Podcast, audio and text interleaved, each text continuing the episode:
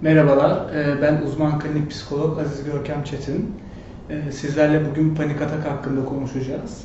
E, bunun psikoterapi sürecini paylaşmış olacağım sizle. Öncelikle panik atak, panik atağın bir tanımını yapalım. Panik atak kişinin aniden bir anda ortaya çıkan, korktuğu, kaygı duyduğu bir süreç.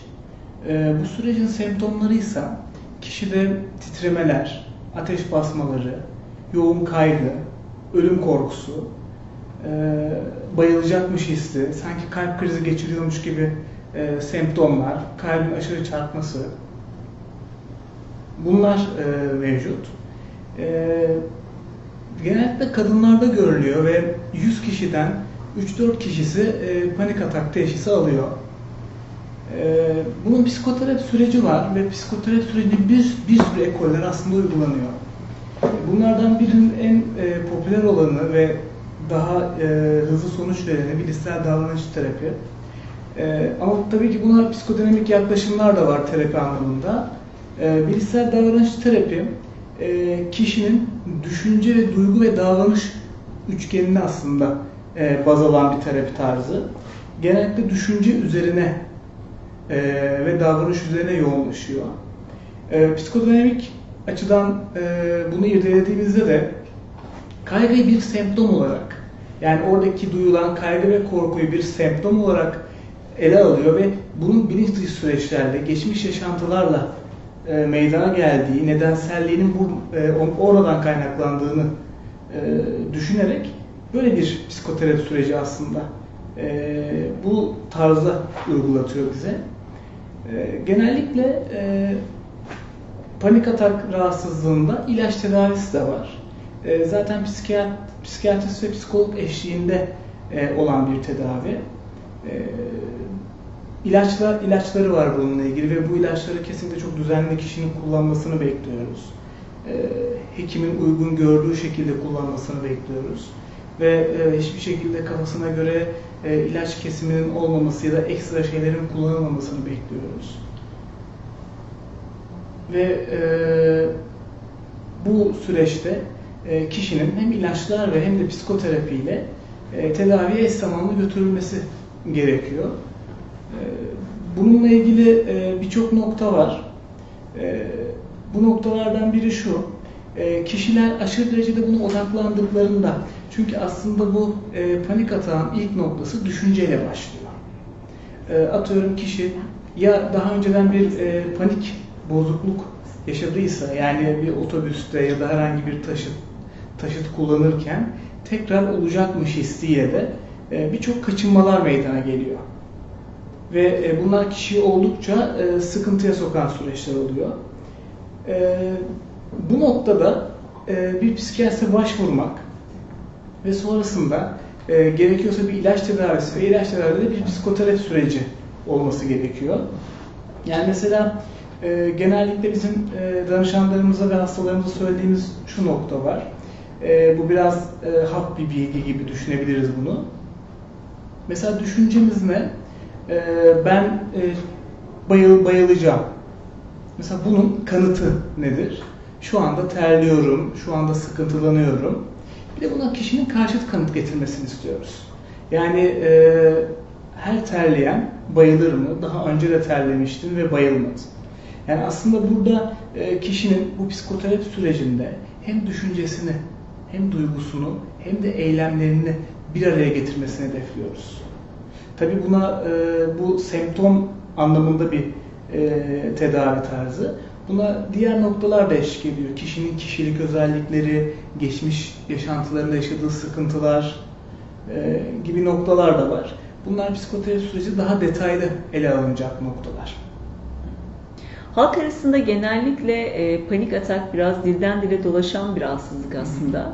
En ufak bir heyecan yaşadıklarında panik atak geçiriyorum sözü çok kullanılıyor. Hatta hı hı. bir ara e, bu bir bu söz bir moda olmuştu hı hı. kişiler arasında. Şimdi normal bu şekilde hissedenlerle gerçekten panik atak rahatsızlığı olan kişiler arasındaki fark nedir? Ee, şimdi şöyle, e, biyolojimiz gereği e, yaşadığımız stresörlere tepkiler veriyoruz. Ama e, daha demin e, saydığım e, belirtileri en az 4 tanesini karşılamak gerekiyor. Ve e, 4 tanesini karşılamak ve bunun da bir hekim anlamında da bir onaydan geçmesi gerekir aslında. Bu e, belirtileri tekrar hatırlatayım. E, ateş basması olabilir, e, titreme olabilir, terleme olabilir, ölüm korkusu olabilir, e, yoğun e, sıkıntı, bunaltı, e, sanki buradan çıkamayacağım hissi olabilir. E, bu tarz semptomların e, 4 ve 4'ten fazlasını karşılamak aslında bize panik atağı düşündürür. Peki panik atağı e, tedavi etmek için psikoterapide özellikle hangi yöntemleri kullanıyoruz? Biraz bahsetmiştiniz ama izleyicilerimiz de bunu daha fazla merak ediyorlar bu noktada. Ee, en yaygın kullanılan e, bilişsel davranış terapi. Bu bilişsel davranış terapi e, duygu, düşünce ve davranış e, davranışı ele alan bir noktası var. Az evvel aslında örnek verdiğim e, düşünce, kanıt ve karşıt kanıt bununla ilgili çok e, yapılan bir çalışmaydı. Peki yine e, belirttiğimiz gibi halk arasında e, panik bozukluğu olan kişilerde e, kesin öleceğim veya e, kesin çıldırdım veya sakat veya felç kalacağım e, düşüncesi oluyor. Ve çevresindeki insanlar da ona bu noktada ne gibi bir motivasyon vermeli? Ee, bir kere Özellikle nöbet sırasında. Hı hı. Bir kere şunu söyleyebiliriz ki e, panik atağın belirtileri e, sanki kişide kalp krizi geçiriyormuş gibi hissedilebilir ama e, kalp krizi bu kadar uzun süre sürmez. Panik atak e, 15 ya da 30 dakika arasında süren bir süreç. Bazı danışanlarımızda da görüyoruz bir saate yakın da sürebiliyor çok nadir olmakla birlikte. Ama e, şöyle bir şey var. Herhangi bu, bu rahatsızlığı ve bu sıkıntıyı yaşarken asla felç olma ya da herhangi bir benzeri bir rahatsızlığa sebebiyet vermez. E, ama bu duyguyu yaşayan, bu sıkıntıyı yaşayan birine de e, biraz ön yargısız ve eleştirel olma, ön yargısı olmak gerekiyor ve eleş, eleştirel olmamak gerekiyor. Çünkü şöyle bir nokta var. Yani o kişi orada bir sıkıntı yaşıyor ve sıkıntıları oldukça sahici yaşıyor. Tıpkı şey hep şu örneği veriyorum. Şey gibi düşünün bir yılan üstünüze geliyor. Diğer hiç kimse görmüyor ve o yılanı sadece siz görüyorsunuz. E, o kişi de aynen onun gibi. Yani o bütün her şeyi yaşıyor, bütün sıkıntıları yaşıyor. E, ondan bir anda anlamayı beklemek ya da Aa, geçecek diye geçiştirmek yerine kişiyi sakinleştirici noktalar yapmak. Yani en azından bir yere oturtturmak, nefes egzersizi yaptırtmak, bir su vermek, onu rahatlatıcı ya da kalabalık bir alansa daha ferah bir alana götürmek gibi. Buna benzer destek olması daha mantıklı olabilir. Peki panik bozukluğun tedavisinde iki yöntem özellikle onlardan bahsettiniz. Birincisi ilaç tedavisi, hı hı. bir psikiyatrist eğer. Hı hı. İkincisi de bilişsel, davranışsal evet. terapi ve tedavisinden bahsettiniz. Peki e, özellikle panik bozukluğu rahatsızlığı olan hastalarımız ne kadar sürede iyileşme kaydediyorlar? Ee, bilişsel davranış terapide yani tabii ortalama bu çok kişiye göre değişen bir şey ve aslında ben e, bilişsel davranış terapi uygulayan bir terapistim ama ben daha çok bütüncül psikoterapistim. E, sonrasında eğitimimi ona çevirmiş durumdayım ve ben hastaya e, ve ya da danışana e, tek bir noktadan bakılması ya da tek bir e, noktadan e, ele alınması taraftarı değilim. E, bana gelen kişilerle ilgili şöyle söyleyebilirim. E, bazıları gerçekten e, bilişsel davranışçı ekolden çok fayda görürken bazıları e, psikodinamik yani daha bilinç dışı, daha çocukluk döneminde yaşanılan sıkıntıların sonucunda oluşan bir e, panik atağın meyvesini görüyoruz. Onlarla daha çocukluk dönemlerine ilişkin çalışırken diğer e, bilişsel davranış terapiye uygun olan kişilerle bunu çalışıyoruz. Peki e, biraz da panik bozukluktan bahsettiğimiz zaman akla gelen agorafobi. Hı hı. Bu rahatsızlıktan da bahseder misiniz? Çünkü panik bozukluğu yaşadığı mekanlara gidememe gibi durumlar söz konusu oluyor ve bu genelde bazen sunum yapıldığı zaman da olabiliyor. Yani iş hayatında yaşayan insanlar bunu sıklıkla karşılaşabiliyorlar. Bunda nasıl bir tedavi şekli geliştiriyoruz ve yardımcı olabiliyoruz danışanlarımıza? Ee, aslında onu, onu da aynı şekilde çok farklı değil. Ee, sadece hastalığın, e, sıkıntının e, biraz daha kapalı alan, e, böyle o alandan çıkamama, o alanda kal, kalma, e, yoğun ölüm korkusu e, gibi bir nokta bir farklılığı var. Aslında aynı kaygı belirtileri e, agorafobide de e, yaşanıyor. Onunla da aynı şekilde ilaç tedavisi ya da bazı hastalarımızda daha kaygıyı daha hafif gö- gözlemliyoruz. Ve e, sadece terapide olabiliyor. Ama tabii bunun e, ilk etapta kararını verecek e, psikiyatristler. E, psikiyatristler ona göre e, tedavi planı oluşturuyorlar. Ee, peki panik bozukluk yaşayan kişi doğal olarak bir anksiyete içerisine giriyor mu? Hı hı. Bunu söyleyebilir miyiz? Evet. Peki nasıl e, bu anksiyeteyi yaşıyorlar?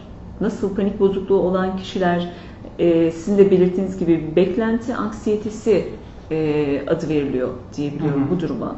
Ve bunu nasıl açıklıyorsunuz? E, aslında kişi daha önce e, bir atak geçirmiş oluyor ve e, bu atak geçirmeleri sırasında da e, atıyorum bir ay iki ay önce otobüste bir atak geçiriyor ve kişi artık otobüse binmek istemiyor. E, ve tekrar orada atak geçireceğim, tekrar orada sıkıntı yaşayacağım diye kaçınmaları oluyor.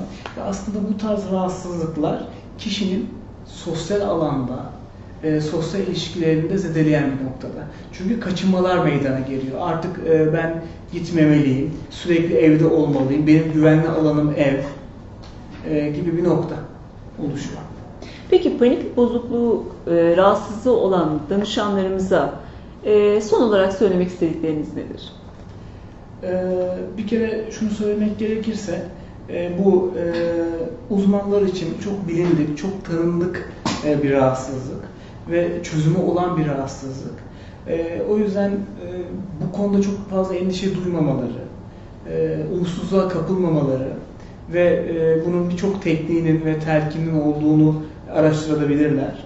E, bu anlamda onlara şunu söyleyebilirim. Bir psikiyatriste başvursunlar ve zaten e, bu çift bir noktada ilerlenebilecek bir durum. Hem psikiyatri hem de e, psikolog eşliğinde tedaviler düzenlenecektir. Verdiğiniz bilgiler için teşekkür ediyoruz. Peki ben teşekkür ederim. Görüşmek üzere.